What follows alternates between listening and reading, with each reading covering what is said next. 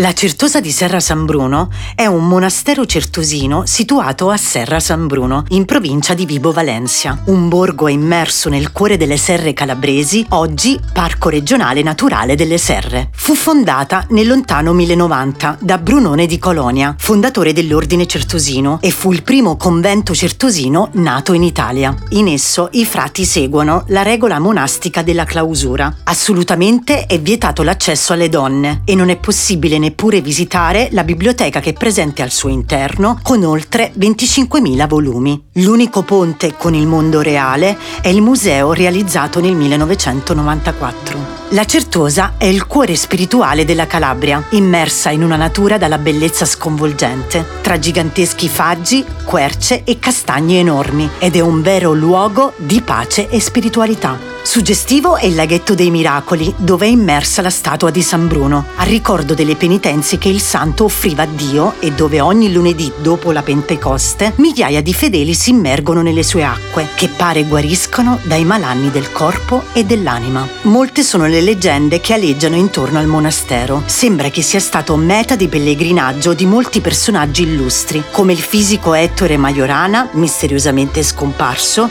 e il pilota che sganciò la bomba sui Hiroshima. Lo ha visitato anche il Papa Giovanni Paolo II e intorno alla sua visita c'è un aneddoto carino. Sembra che il Papa chiese un caffè alla fine dei pasti consumati con i frati certosini, richiesta che gettò questi ultimi nel panico, proprio perché il monastero ne era sprovvisto per regola monastica. La gente del posto fu felice di donare un caffè al Santo Padre. La Certosa di Serra San Bruno è uno dei luoghi di fede e contemplazione da visitare almeno una volta nella vita.